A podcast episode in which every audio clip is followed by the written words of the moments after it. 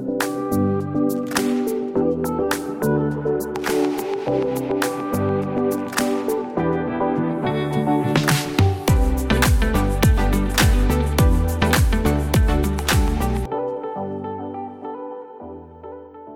everybody, and welcome to W Chat. Today we are interviewing two guests again, Dr. Meera Shah and Dr. Natalie Hinchcliffe, for part three of our four part mini series regarding their work with hormone therapy and the LGBTQ population. And if you haven't listened to part two of this, you're definitely going to want to. There is some overlap between the two. They do touch on hormone therapy in that episode, and then we will be exploring it more in this episode. So we enjoyed previously interviewing Dr. Shah and Dr. Hinchcliffe regarding their work work. And we are happy that they're both able to join us again. And if you love this episode as much as we do and want to keep the show recording, rate us on iTunes and become a patron of the W Chat podcast. And you can find out more information about becoming a patron on our website at www.womancenteredhealth.com. And also, if you become a patron, you do get our show notes, which will include all of the links to everything that we talk about within the podcast, as well as just quick tips and information that we do go over. Yeah, so thank you for joining us again, Dr. Shah and Dr. Hinchcliffe. As you know now, we usually start out giving our listeners a little background about the people we're speaking with.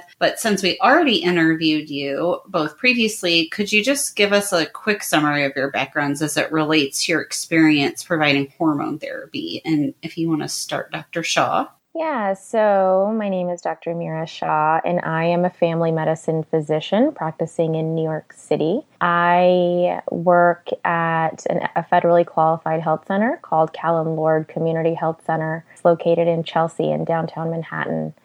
And we serve the LGBT community. I specialize in HIV medicine, and I also provide gender affirming care, which can include hormone therapy. Hi, I'm Dr. Natalie Hinchcliffe. Meera and I actually did residency together in New York at Mount Sinai Beth Israel. So we're both family medicine physicians. I currently practice in Ohio. I am from Key West, Florida, which is a wonderful, very uh, LGBT accepting and affirming island off the southernmost point, or we are at the southernmost point rather, but off the southern tip of Florida. And so my experiences growing up there and then moving through providing women's health care, focusing first as a women's studies major in college, and then involvement with Gay Straight Alliance and Medical Students for Choice. Meeting awesome people like Meera is how I ended up here.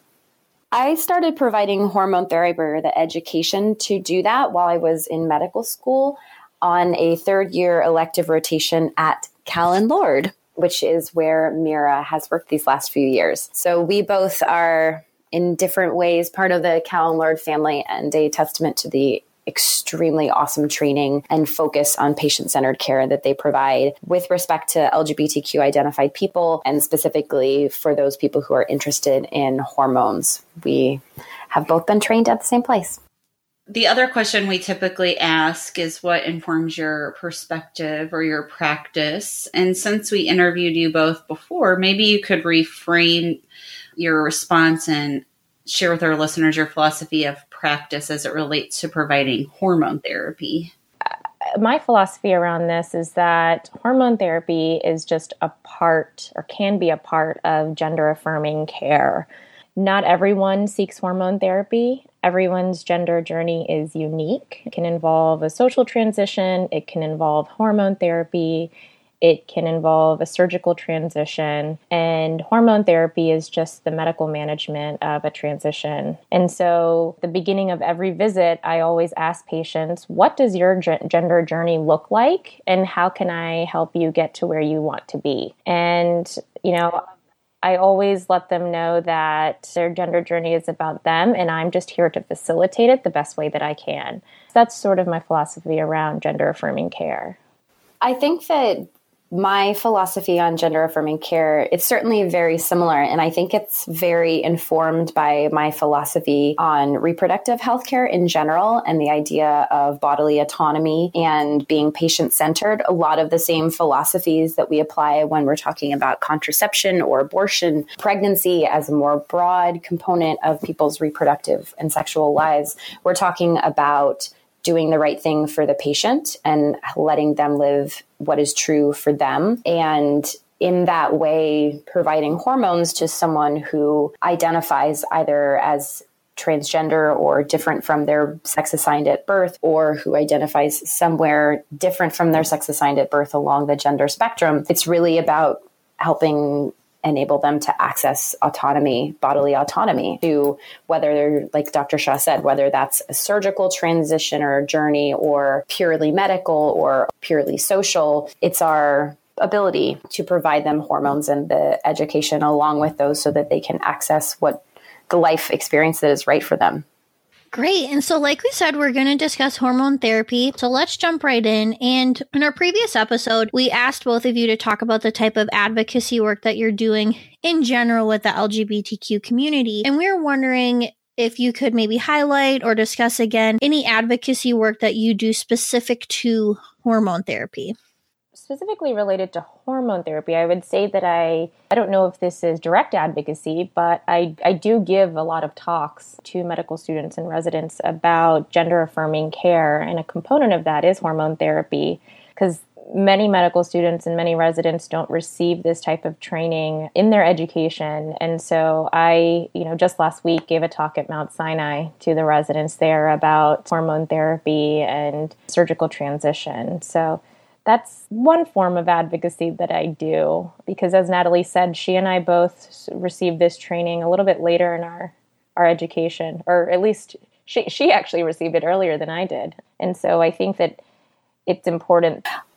I think the thing that makes this question unique, though, too, is that hormones are a small part of some patients' gender journey, as Dr. Shah was saying. I don't know that there are things that are really targeted only at hormones because that's that's only some patients' desired experience other than the components that we participate in such as education. Because the big part of hormones is knowing how to give them and what the research shows and how to safely do it. So i think a lot of the advocacy that's hormone specific is education. Like she said giving lectures the medical students and residents that i train in the different clinics that i work at it's really the targeted parts i think are really specific to the educational part because that's really the only component that separates it from other aspects of LGBTQ care is knowledge.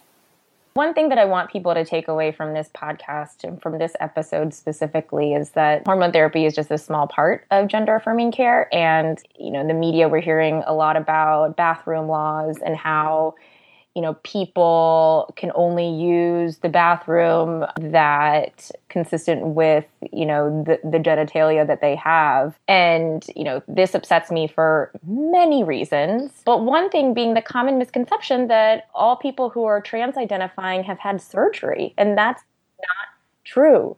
Many people will go their entire lives without having surgery at all yet they identify as a gender that is different than the one that they were assigned at birth. And, you know, that's something that I really want to highlight in this episode is that some people may never use hormone therapy and identify as transgender. So, you were going to say something, Natalie?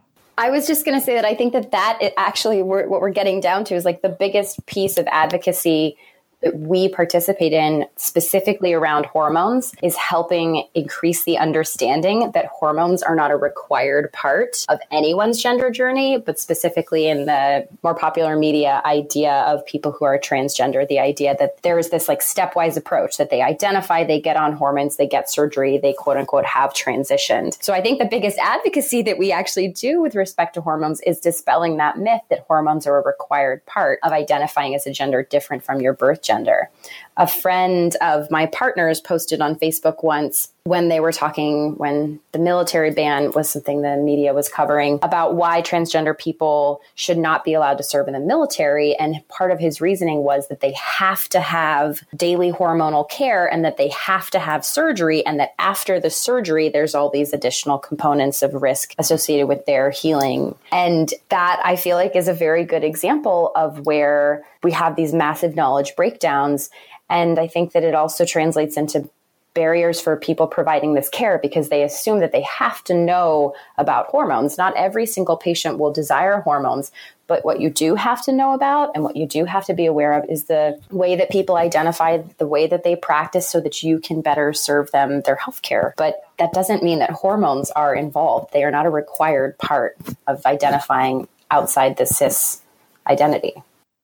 And medically, we say that, but a lot of insurance companies will require that patients be on hormones for a certain amount of time before they get surgery. So I had a patient the other day who, you know, wants to is a is transmasculine identifying, not using testosterone as part of their transition and wants to get a hysterectomy, but the insurance company is requiring that I write a note saying that the person has socially transitioned and has been living as this identified gender for, you know, a certain amount of time, as well has been taking testosterone therapy for a certain amount of time before they will approve that the patient get the hysterectomy. And I wrote a very long letter saying, well, that's not medically indicated. And that, that actually doesn't make any sense. And you know i'm still waiting for you know the appeal and to go through and whatnot. But these are sort of the hurdles the patients deal with and that the providers deal with who are trying to advocate for them. And i think hearing you talk meera it really highlights too the difference among states too because we're for many of my patients not even in a space where there is the possibility of the insurance covering the surgery if they desire to have one. So for most patients who come to me desiring surgery that's a conversation about cost but then the surgeons themselves who require at least a year of having been on therapy because in their understanding, that's what it means to be transgender or not to identify as any gender other than cis is that you're on hormones, that you want them, that you're on them, and so that they can feel most comfortable performing the surgery, or f- perhaps there are medical reasons as well, but so that they can feel comfortable proceeding with the surgery, they want to see that someone's been on hormones for a year. And that's that may not be true to that person's gender journey, as you've been saying, Dr. Shah. Like that might not be a part of what's right for them. And I see it when I have patients primarily come to me from the coasts. I've had a few non binary identified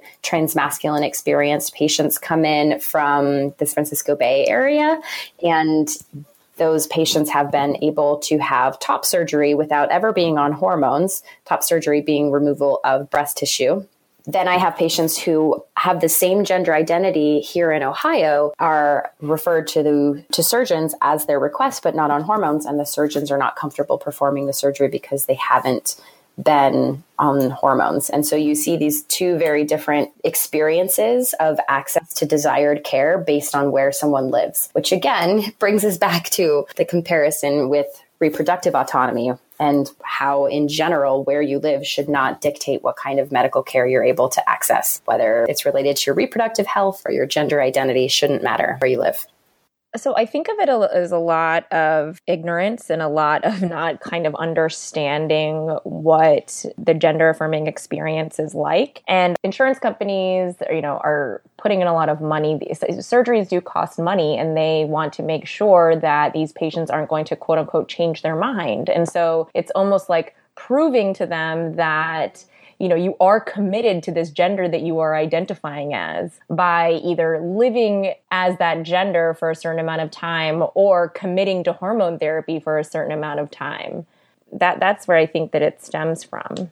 But i think we have to balance that too with the lived experiences of hundreds of thousands of patients, which is that people very rarely want to undo work that is gender affirming for them. It is usually indicative of another medical condition. If someone starts on hormones and then quote unquote changes their mind and does not want to present as that gender they said they identified as, I don't want to say that that's not a thing, but it is extremely rare. It is definitely the minority. People are clear about their gender identity and in many cases their gender path and their it is patriarchal of the medical system to doubt that they know their bodies, their identities, and what's best for them. But it truly is a matter of us asking, us being the medical community, asking patients to prove it to us. We want you to prove to us that you are truly transgender by having been on hormones before we give you the surgery. And I think that of course, we're not agreeing with that, right? We're not saying that that's right, but I am hopeful, having not had personal conversations with the insurance companies and physicians that we're alluding to, that the intention is primarily to do what's right by the patient and to first do no harm. But I think that it is a, it's those, those intentions are misguided and ultimately inhibit patients from getting care that they know is right for them. The detransition rate, you know, is about 3%. So it is pretty rare that someone detransitions and it and you're right, Natalie, it usually happens for, you know, a variety of reasons. It's not usually because somebody quote unquote changed their mind. And, you know, ultimately we have to remember that the trans community has a really high suicide attempt rate, about mm-hmm. 42%. There was one study, a really good study that was done that showed that of the people who were reporting a history of suicide attempt in the past, 60% of them said that a medical provider had denied them care.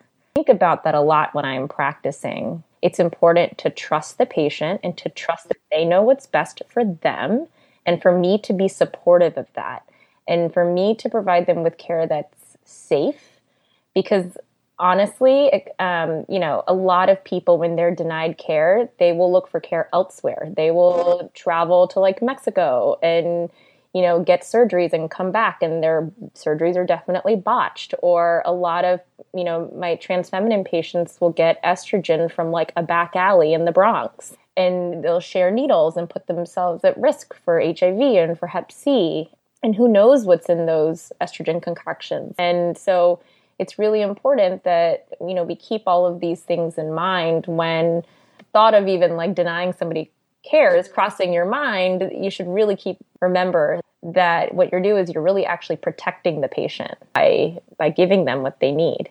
I've had several patients now, and I'm only a few years into my independent career as an attending, say to me that I gave them a second chance at life, or that I saved their life, or that they would rather die than live the rest of their lives in the body that they have, or that one patient who came to me from, uh, he lives in a country I will not specify in the Middle East and was here very briefly with his family. And he said that in his country, people's families kill them for being transgender, but he would rather take that risk because he knows that he would rather live as his true gender, which is male, and go to heaven as he believes he will, than spend the rest of his life on this earth in the body that he has and with the gender feelings that go along with the hormones that he currently has. And I mean, once you've been affected by a patient's experience like that, it's really hard to think of this care as anything less than that because it really, I mean, it can be truly life saving when you balance the risks and benefits and think about the mental health risks of people living in an unaffirmed experience. If somebody is a consenting adult, you know, of age, like I, I don't think I've ever denied anybody care. I think maybe one person who had schizophrenia and the voices were telling her to transition and so I needed, you know, some support from my mental health colleagues to help me with that patient. But other than that, like I really do look at it as life-saving care and it really engages them in the other care that they need in their HIV care, in their hep C care, in their diabetes care when, you know, when patients receive gender affirming care, their mental health pr- improves, their quality in life improves, their overall well being improves, and you know all of their other health parameters improve as well. So when physicians are refusing care to transgender patients, does that mean they're refusing to prescribe them hormones if they request them or are they refusing care in other ways? It can be a, a variety. Refusal can come can come in a variety of ways. So it can be perceived as being just as something I don't want to say as simple as misgendering because it can be a huge deal for people. But using the wrong pronouns with patients can create a barrier and make them not want to come back to receive care. That can be perceived as a refusal. I think that physicians saying, I don't know how to take care of you, like I can't think of anything more upsetting to hear like if I were a patient and somebody said, I don't know how to take care of you and I don't know where to send you, that would be terrible. And or especially after having opened up to this physician about all these personal components of your life. Yes, exactly. And or someone saying like, "Oh, you must have a mental health issue. You need to see a psychiatrist. You don't need to see me." I've heard all of these things as reasons for patients not going back to a doctor to get care that kind of leads to my next question. Would all physicians know how to provide this care or in refusing services? Obviously, they could help them seek those resources, but is there some physicians that just wouldn't know what's needed? Yes. And that's an important thing to really clarify because what we're saying is not that every single physician who has the ability, which we would include pediatrics, internal medicine, family medicine, OB, potentially surgery, like lots of different specialties, would have the ability to provide gender affirming care, specifically hormones. But that is an extra area of knowledge. That's one of the areas that like Dr. Shah was saying, she's training medical students in, in New York, that I'm training medical students and residents here in Ohio. It is an area of knowledge to be gained. Similar to the HIV care that we both provide, you need to know about medications, side effects, dosing, monitoring, etc. But the most basic component of providing gender affirming care is using the correct name, the correct pronoun and asking open ended questions that allow the patient to share with you, as we talked in the last podcast about their sexual health experiences, how they have sex, where they have sex, what parts of their body they call what. And those components, every single physician and every single healthcare provider should be expected to have. You should call people by, by their correct name. You should provide care that affirms their gender. You should use the correct pronoun. Whether or not you provide hormones, being that it's an additional area of competency and education, is up to each physician potentially. And it's been a tremendous asset to both of our careers to be able to do all of that.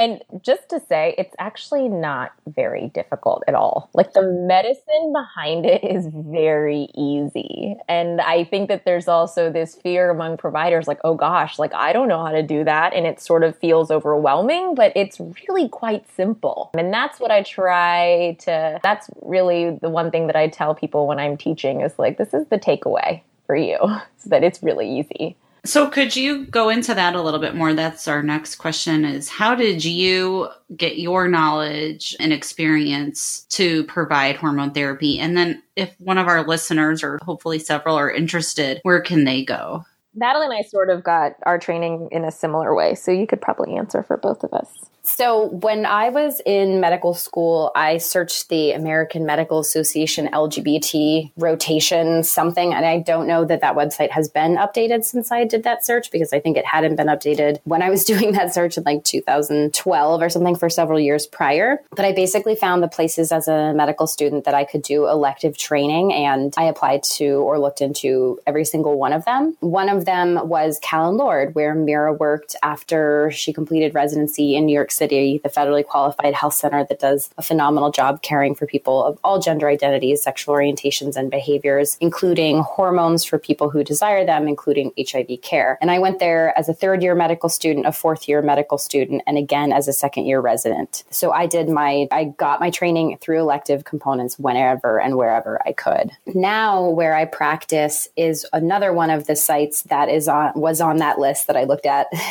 years ago, where medical students can go for elective rotations to get this training in hormone care. And there are several graduates from the program that I train at that have gone on in other areas of Ohio to provide this care to open up other clinics. So, really, elective care, elective education is where I've learned it. And same. So, how can other physicians or care providers, rather in general, gain this knowledge? Dr. Shah talked before about the UCSF protocols, transgender protocols. I find them to be incredibly accessible, very evidence based and up to date, and a great resource for people who are interested and have questions. And I think that it's a matter of putting yourself in educational opportunities, whether that's attending conferences, whether that's shadowing a colleague during their clinic, self directed education, of course. But really, after you have the knowledge in your brain, it's really a matter of being in a setting where you can have those conversations with patients and have colleagues that support you as you build your competency. And another question I have is kind of using your words if it's simple medicine, how come the hormone therapy or this gender affirming care isn't part of the four year curriculum for med students? Yeah, I think it's lack of awareness. And I think that a lot of residency programs now, especially family medicine, internal medicine, programs that are focused on in primary care, and the ones that are situated in an urban setting, I think that they are beginning to incorporate LGBT health um, as part of the curriculum. Now, I'm not saying that it really leads to residents and medical students becoming competent in it, but it does at least provide some exposure and spark interest among people, which is something. And so, yeah, I think that there is a lot more awareness and sort of this shift into opening up and breaking down some of that stigma and those barriers. And residents and medical students are asking lots of questions and they want to learn. Yeah, I mean, I think when we look at different areas of what residents are trained on and what medical students are trained on, it does in a lot of ways reflect what we in the medical community have valued and where we have placed importance. So, not every family medicine physician will do sports medicine, but it is more integrated into our family medicine residency education experiences as far as throughout the United States than LGBTQ care. And like many components of the care that Dr. Shah and I provide, and I think what components are required really speaks to what is valued and what is not stigmatized versus what is. Part of the advocacy work that I did in residency was trying to incorporate miscarriage management longitudinally into residency programs in family medicine. And a lot of the pushback that I got was that it was too similar to abortion care, which to me is purely about stigma because I was not talking about abortion. That's not what we were trying to get residents trained in. But the similarities and the stigma around abortion resulted in that not being de- deemed to be a necessary part of family medicine training. So I do think that there is a large amount of people's personal value judgments and stigma around what residents get trained on because if it's a part of the requirement, it will happen. Anything else is on the residency to find time for and space for through their own value system of putting forth that effort. I became competent in managing HIV when I was a resident, and that was pretty much self directed. And, you know, I did have some mentors in residency who helped me manage patients, but I really learned the ins and outs of HIV medicine on my own. And, and a lot of my patients who were living with HIV were also trans identifying and seeking hormone therapy as part of their gender affirming care. And fewer um, attendings I found were comfortable in managing that. And I remember learning it with my attending. And we quickly realized this is actually pretty easy. And it's such a simple thing that you can do, and it goes such a long way.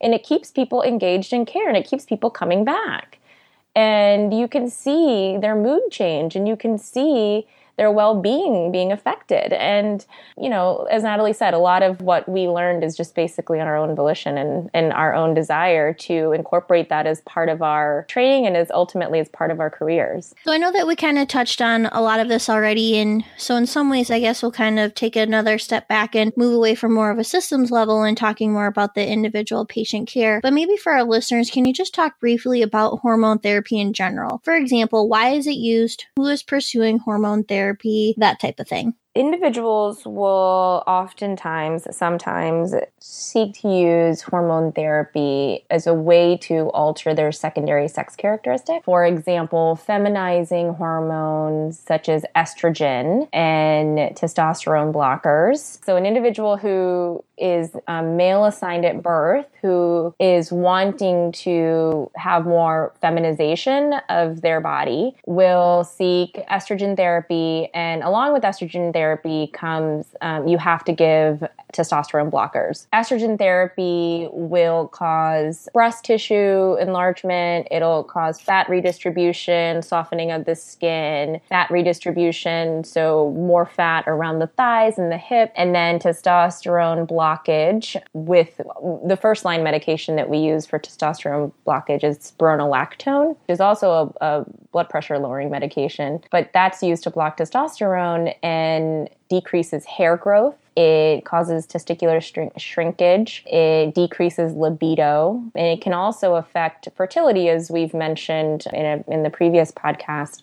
Um, it can also decrease sperm production as well. Feminization hormone, feminizing hormones typically don't alter the voice. So many patients will opt for um, voice therapy. There is actually a surgical procedure that can be done if voice therapy doesn't work or doesn't achieve the results the patient is looking for. That's what feminization therapy does. Now, Natalie, if you want to go through testosterone therapy. Sure. So, for patients who were born female and identify as male along that spectrum, transmasculine, or simply desire to move their hormones into a range and their experience into a range that is more consistent with a gender identity, such as gender queer or gender non binary, we only use testosterone. There are many different ways that patients use testosterone, but the most common form is the injectable form. And it's, of course, the contrast some of those secondary sex characteristics that Meera talked about as far as the change. So, noticing increased hair growth, uh, changes in voice do come along with that, unlike the estrogen and testosterone blockers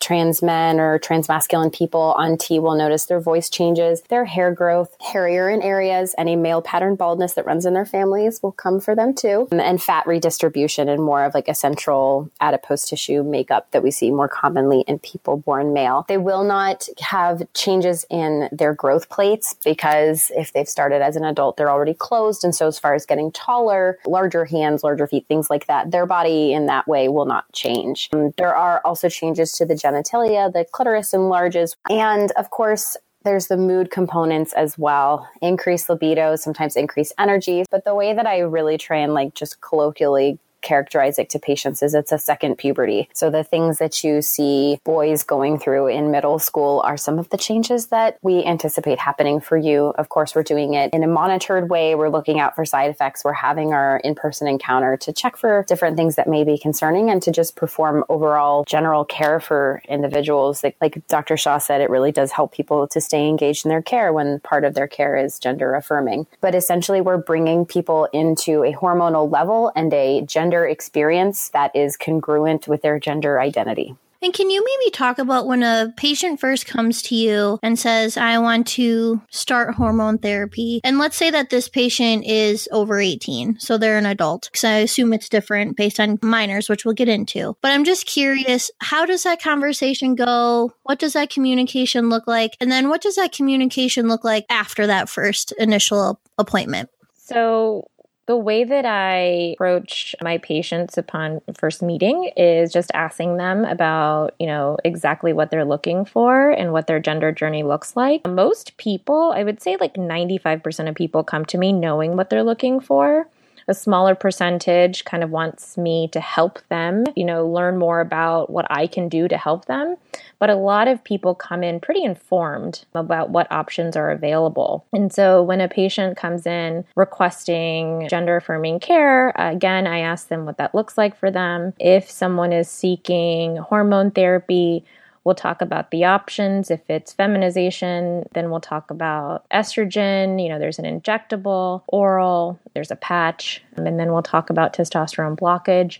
Some patients don't want testosterone blockage because they still want to maintain their libido. Some people just want estrogen. Some people don't want hormone therapy at all. We try to minimize the barriers to care. So we use the informed consent model. We go through, you know, risks, benefits, and alternatives, and make sure that the patient knows what the risks are and what the benefits are. And I also, at this initial meeting, I talk about sort of realistic expectations, what an individual can likely achieve with hormone therapy. You know, some patients will say, I really want like a D cup, you know, breasts. And I'm like, well, you know, I don't know. I can't promise you that because every individual has sort of this inherent potential for growth and you may achieve that, you may not. We'll see, you know, what the estrogen does and it can take a long time. So another thing that I do is make sure that they understand that a, a full transition can really take like two, two and a half years. So it's a slow process.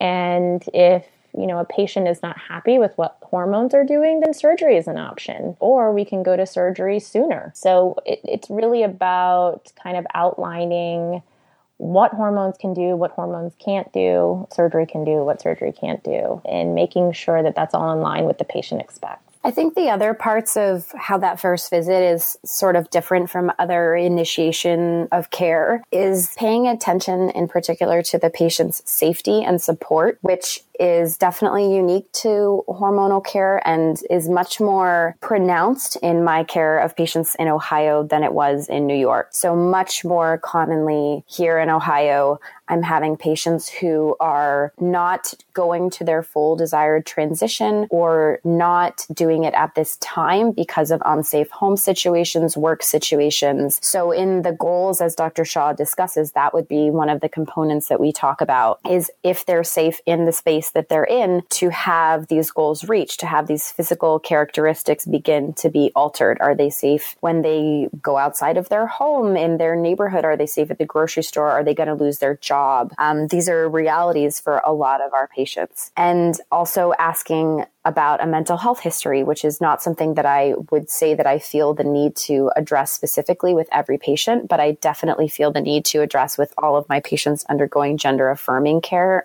specifically hormones, to ask about a history of self harm and to ask about mental health as it pertains to their safety and support, because I can count on one hand the number of patients who did not have a history of self harm. Almost every single one of the patients I have had who has come to me for hormonal care to affirm their gender has a history of self harm. And that is not because being transgender or being non binary or anywhere along the spectrum is in itself a mental illness. It is not. And we do not, as Meera does not either, need letters from mental health providers to confirm that this person is set in their gender identity. That's part of trusting patients and affirming their recognition of themselves and their desires and their experiences. But we're also making sure that they are in a safe situation for the changes that are going to happen. How do you manage the intersection of mental health and identity or wanting to do the hormone therapy? What I tell my patients is being transgender or identifying as gender non binary or anywhere outside of cisgender is in itself not a mental illness. We do not need letters from mental health providers to affirm, proceed with affirming care and hormones. We trust our patients. However, being transgender or gender nonconforming or gender queer or however someone may identify that is not cisgender in our current society and depending on specifically what their community is, that can precipitate mental illness by people being misgendered, mistreated, refused care by medical professionals, kicked out of their homes, losing their jobs. All of these experiences of dysphoria, or they can lead to dysphoria, they can perpetuate dysphoria. And with that can come depression, anxiety, and self harm. And that is why we're specifically looking into the mental health experiences of our patients who desire hormones because of the way that many other parts of their experience in society affect them.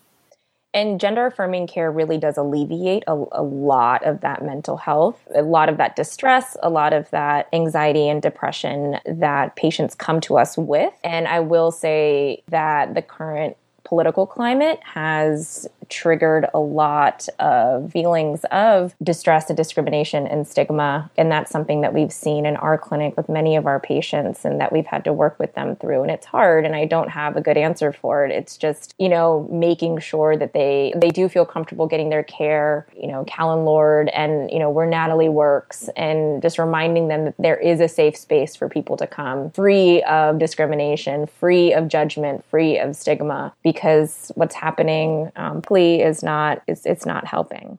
So then how do you manage the intersection of mental health and identity or the hormone therapy and everything that you've been talking about? I think there's a few parts to it. I think that you find where it truly intersects and in those cases we're typically talking about dysphoria and you also find cases or don't find cases where it does not intersect and it's completely separate. People who are cisgender have depression, anxiety, schizophrenia, bipolar we people who are transgender can have depression, anxiety, schizophrenia, right? Like our gender identity does not mean that we cannot have mental health diagnoses and mental health experiences that have nothing to do with our gender. So separating those pieces out when it is a true component of dysphoria that's creating the depression, anxiety related to living in a body and and without gender affirming care, then as Dr. Shah said, we honestly expect the hormones will make things much better because they will reduce a lot of that dysphoria as their body begins to match their identity and their feelings begin to match their identity. And then cases where it is separate from their gender identity, then it is separate. And we deal with it the same way that we deal with depression, anxiety, and all these mental health diagnoses for our cisgender patients. I think that as she mentioned earlier, it's very, very rare that mental health actually prevents a patient from being able to access gender affirming care. Dr. Shah talked about a patient who heard voices and one of the voices was saying to do hormones. Obviously, that is something that needs to be clarified. Is that the patient's intention or, you know, is that their true identity or is that a voice in their head that's telling them to do things that is totally separate from how they identify? I've only had one patient where that was where I had a similar concern with the intersection of their mental health. And it was a patient who had dissociative identity disorder and who actually presented to me with a letter from their mental health professional that said that their primary identity was transgender female. And so that we would be providing affirming care to the primary identity and not potentially committing a mistake and providing care that was not congruent with the primary identity. The other component, of course, is when patients are very depressed, if they are suicidal, if there are concerns that the way the hormones affect their mind could be harmful to them. But while that is a concern and something that I think that we screen for, recognizing that estrogen can have some depressing type effects on some people in some situations, and that testosterone can have some sort of elevating, potentially anxiety type feelings on some people in some situations. Those are areas that we pay attention to and that we prevent side effects. That's why we're doing it with they're coming in with a mental health professional monitoring them we're doing it together to make sure those things don't happen. But it has never been in my experience a limitation to people per- being able to get affirming care. It's really an awareness a risk versus benefit conversation a safety conversation. And we do expect and have seen consistently that dysphoria is lessened or goes away almost completely when people's gender is affirmed through hormones so I just want to back up to the previous question where we talked about how that conversation looks if someone is older than 18. How does the conversation around hormone therapy change for someone who is a minor? And how do you approach that? So in the clinic that I work at, we oftentimes will have uh, minor patients, patients under the age of 18 come in. It's really a matter about where they are at in their pubertal changes as to what medication is best for them. If they have for instance, I had a patient who was, I believe, eight years old. If they have not begun the majority of pubertal changes, then the best medication for them is a, a blocker or something that would prevent them from presenting their birth gender characteristics. And that is not care that I provide, but many patients have already go through puberty changes. They've noted chest development, hair growth. They may have started their menses, and it may have been several years that they have been in that experience experience. So they started their menses at age 13. They're coming to me at age 16. They already have chest development and progression, and they are interested in not blocking further because things have already kind of started and gone through the process. We treat them just like adult patients. The difference is they're minors and we need to make sure that we have the consent of both of their parents, which sometimes can be complicated if the parents are uninformed unaffirming, uncomfortable, or if both parents are not on the same page because both parents do have to consent. So it's usually more than a few appointments before we get them on medication, on hormones, if that is what's right for them. Because as Dr. Shah said, many of our patients who come in for gender affirming care, they know who they are and they know what they want and what they need. But the same cannot necessarily be said for their loved ones, just as it was, it was a process for that patient in coming out to themselves and recognizing their true gender identity. Their family, parents, siblings sometimes can be a bit behind them in that process where they're still going through the experience of understanding that this is their child, this is their loved one, this is how they identify, this is what this means. And so that it can just take a little longer. And of course, when we talk about risks to medications, anyone would be concerned for a loved one who is young and who is making a choice that perhaps that loved one can't quote unquote understand because it's not their experience. And that also does come with some risks. It's about making sure that they are appropriate for hormones versus blockers. And then it is about making sure that their guardians that would consent are on board as far as understanding and accepting the risks and benefits. And in those cases, it's, it's so much more of a family experience because everyone continues to be very involved in that care. And it is a transition in some ways as a family, just as that person transitions to a different gender expression, their parents or loved ones transition from having a daughter to a son. And there is the process that the family goes through in many of those cases. I was just going to add that, uh, you know, we do see similar situations among the adult population. I have a patient who is a trans of the trans feminine experience, and she had started hormone therapy and was on it for maybe six to eight months. And her wife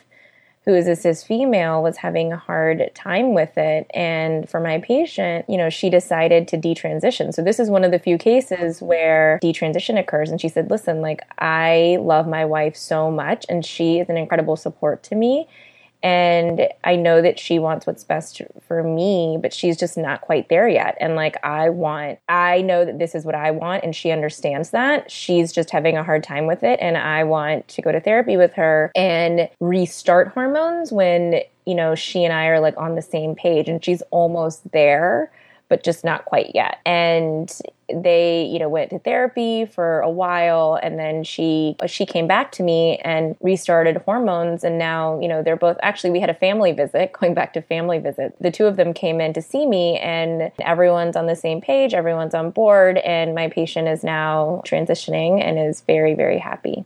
So, how do you communicate with the parent who might be ambivalent about their child taking hormones?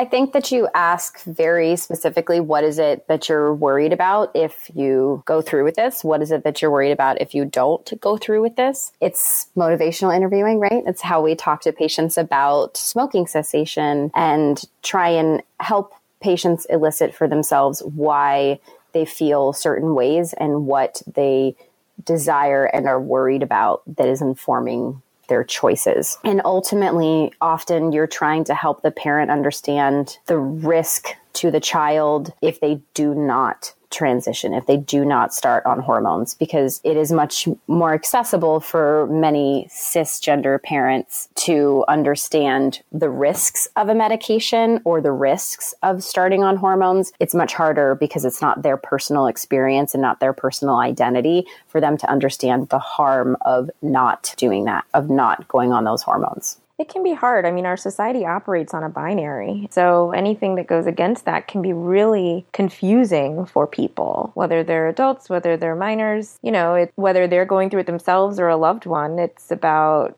wait, how do I process that in the society that we live in today? And does it make sense for me? Does it make sense for others? Does it matter what others think? You know, or is it just about me and my happiness? And how am I going to operate in a world that functions on a binary? And I hear that a lot from my patients, and it's a lot to process for everyone involved.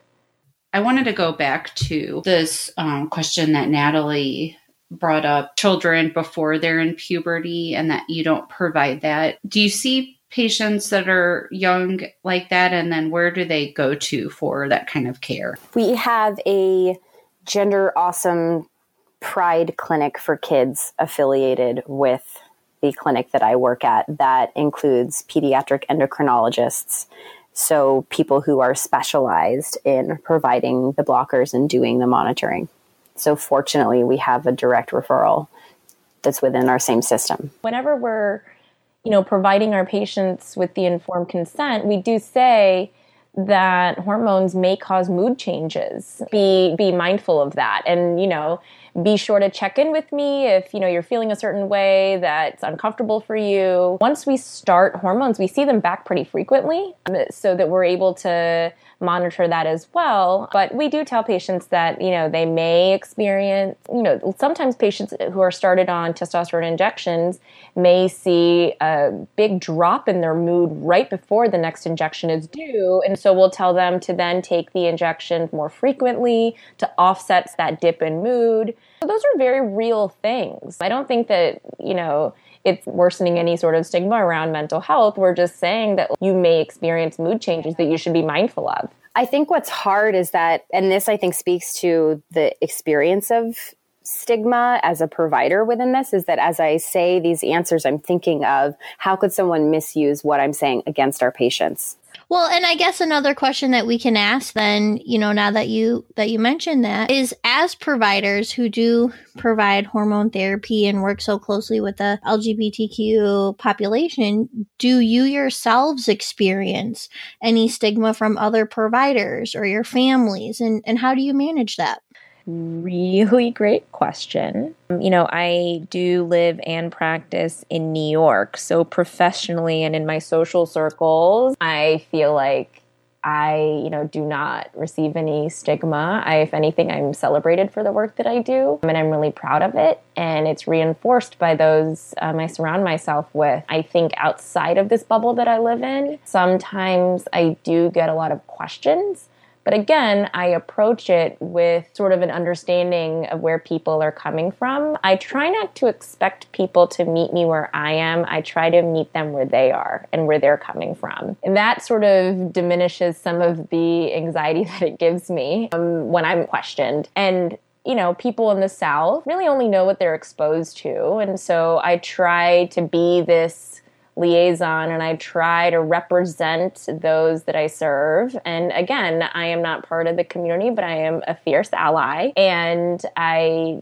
try to educate people and say, I do this work because it is incredibly important. I do this work because I believe in human rights and I think that I am providing care to people who have a really hard time accessing it. And the same goes for abortion care. You know, I say that I'm an abortion provider because there is a shortage. Is it is incredibly important. One out of four women will have an abortion in her lifetime, and there's a shortage of providers. And I have seen what that shortage and what restrictive laws have t- done to people, and it, and I want to address that professionally and personally. And so all I can do is educate people um, and hope that that makes a difference. I feel like it definitely depends on what your audience is and who you're surrounded by as far as pushback. I mean, working and training in New York was a very different ballgame than being here in Ohio. Providing LGBTQ specific care, I would not have come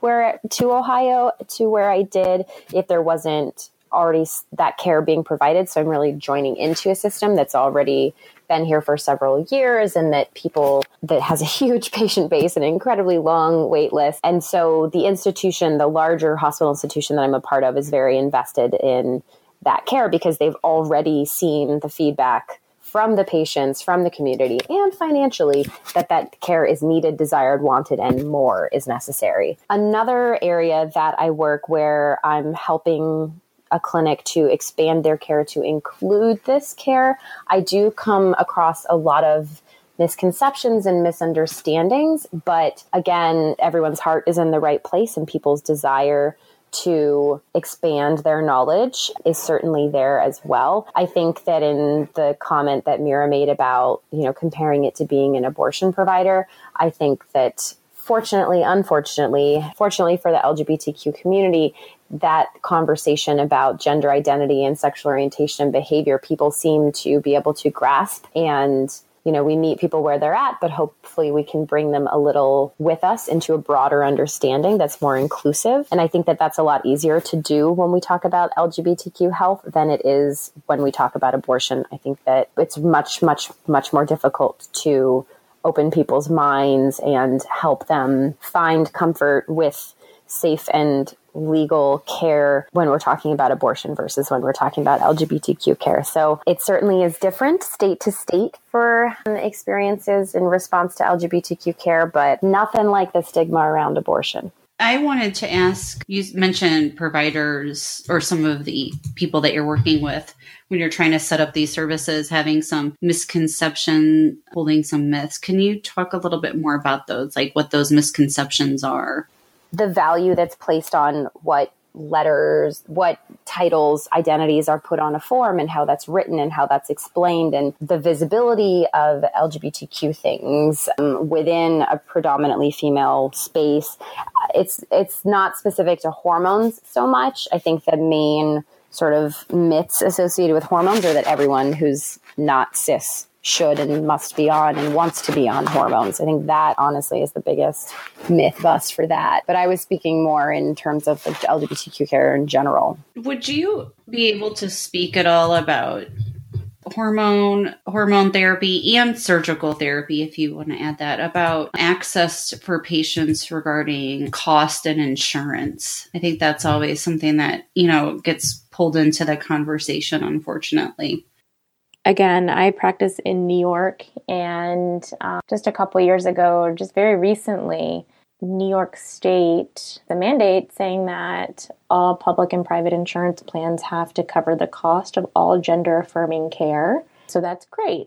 However, as we mentioned before, you know, insurance companies they can create loopholes and create barriers to reimbursing the cost of surgeries or hormone therapy. And surgeons also have their own requirements for, you know, what a patient has to have before they can get their surgery. For a while, Medicaid in New York, they were saying that facial feminization surgery was cosmetic. And, you know, I would sit on the phone and talk to the other physician, you know, who was representing, you know, the insurance company and say, you know, it's not cosmetic. It's part of this patient's gender affirming care. And the law says that all gender affirming care has to be covered. And they said, well, no, this is cosmetic. Like, the patient wants their eyebrows lifted, it's cosmetic. That's not part of gender affirmation. And I'm like, well, it is because you know, people who are assigned male at birth have lower brows, and people who are assigned female at birth have higher brows. And it's just pretty simple. So there was a lot of that in the beginning. And now Medicaid is actually covering the cost of FFS. And so I think that there have been slowly a lot of changes um, in terms of coverage. Still, I do have a lot of patients who travel outside of the country to get their surgeries. A lot of people go to Thailand to get bottom surgery. I've had a lot of patients go to India to get bottom surgery, sometimes for cost, sometimes for aesthetic. Um, a lot of the surgeons in Thailand have a reputation of, you know, having good outcomes, and so I have patients who fly there. So I'm assuming like facial surgery and even the top surgery could be done by a plastic surgeon. Who typically does bottom surgery? Are these urologists or yeah, we also have a surgeon here in Ohio who is gynecology trained. So, as Dr. Shah was saying, there are now coming fellowships, Mount Sinai having the first trans surgery fellowship. But other than that, it's really been people who chose to get training or who sought it out or who were matched with a mentor that had that knowledge already. The assumption for me and my patients is that it's not going to be covered by their insurance. It's very rare that it is. Um, I haven't had any patients who have had the surgery and who say it's covered. I have one patient who has a remarkable story about initially seeking top surgery and being denied because their insurance doesn't cover it and they work as the diversity coordinator at their the college that they are at. And so they are literally the advocate for LGBTQ identified people on campus. And so they became the advocate for themselves. And a year later, after petitioning the school, now their insurance covers surgery as well as hormones. And so now they're back in the office. We re referred them, and they would be my first patient who's had any gender confirming surgery covered by their insurance. But it was literally through a year of advocating for themselves and being in a position already by their job to have their voice heard because I'm sure they're not the first person under that school's insurance that was denied that procedure, but they were the first person who was the wrong person to deny because they fought that and they won. And it is a tremendous success story but it is the exception. Most patients are saving the five to seven thousand dollars for top surgery. They are. I have no patients who are currently saving up money for bottom surgery because it is a much more expensive surgery and I don't have any patients where that's within their their capability to do at all. I have some patients who leave the state seeking less expensive procedures. I don't have any patients who have had the financial means to leave the country. Are hormone therapies covered by insurance? Not all insurances and not all hormones, no. In New York, yes, it is covered. And it's regardless of gender marker. It'll be like if you have M on your as your gender as your legal gender marker, then you can still get estrogen, for example. And many insurances in Ohio, whether they are state specific or private, they will require a prior authorization in order to pay for hormones if they do pay for them at all. So that's just a process of the physician or provider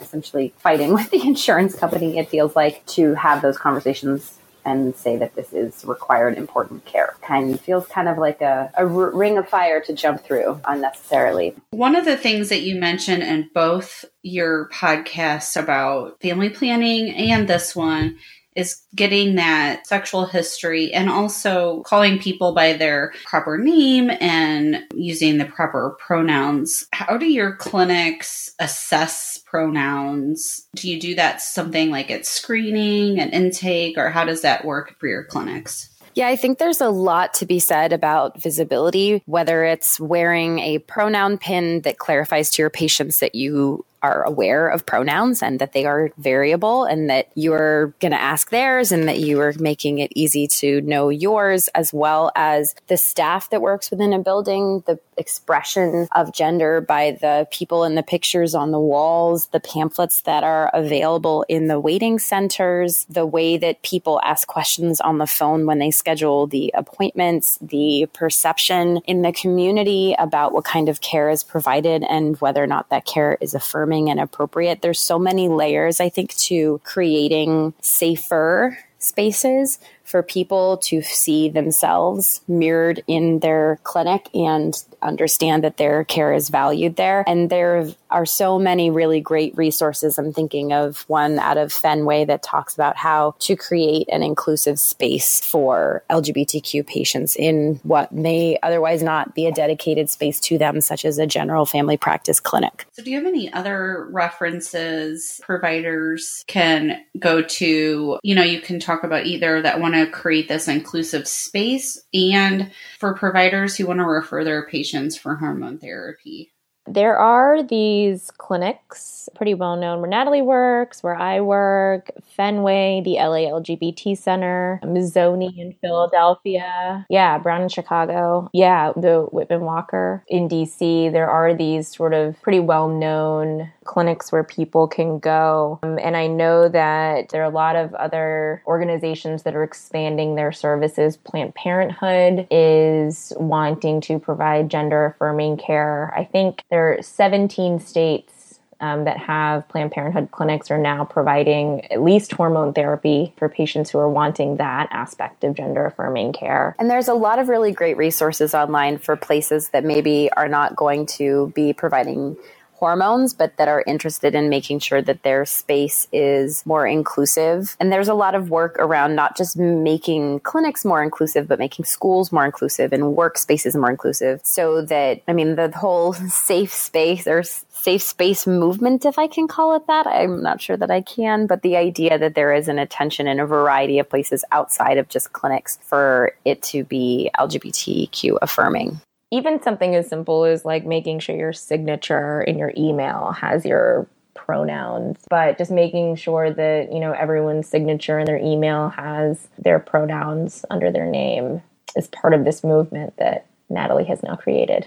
I mean, the only other thing to add really to that discussion is this is one of the things that the internet has actually been really wonderful for. Obviously, we have some problems with uh, accurate information being out there on the internet, but there's also a great benefit to how it has connected people to each other within the LGBTQ community, as well as to information and to resources that seek to affirm who they are and provide them with connections to other people, areas of care, groups, you know, that they could potentially meet with or be a part of.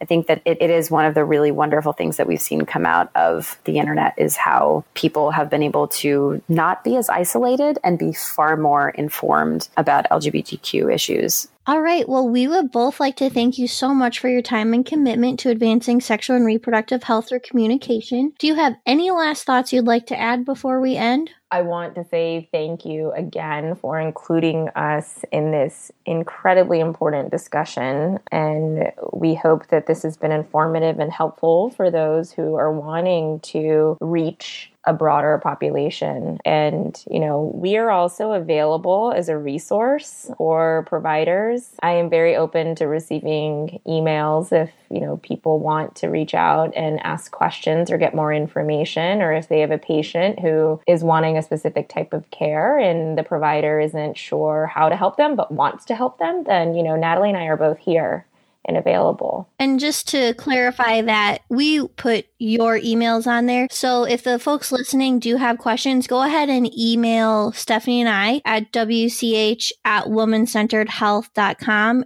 We will connect you to Dr. Shah, Dr. Hinchcliffe. And as always, we hope that you enjoyed another episode of W Chat. Did you know that you can get our show notes for every episode just by becoming a patron of our podcast? Check out our website to find out how you can become a patron and keep us recording at www.womancenteredhealth.com. Just click on the Support Us slash Patreon tab. Also on our website, you can send us your thoughts and let us know if you are interested in being on our podcast. Otherwise, be sure to follow us on Twitter at woman underscore centered and on Facebook.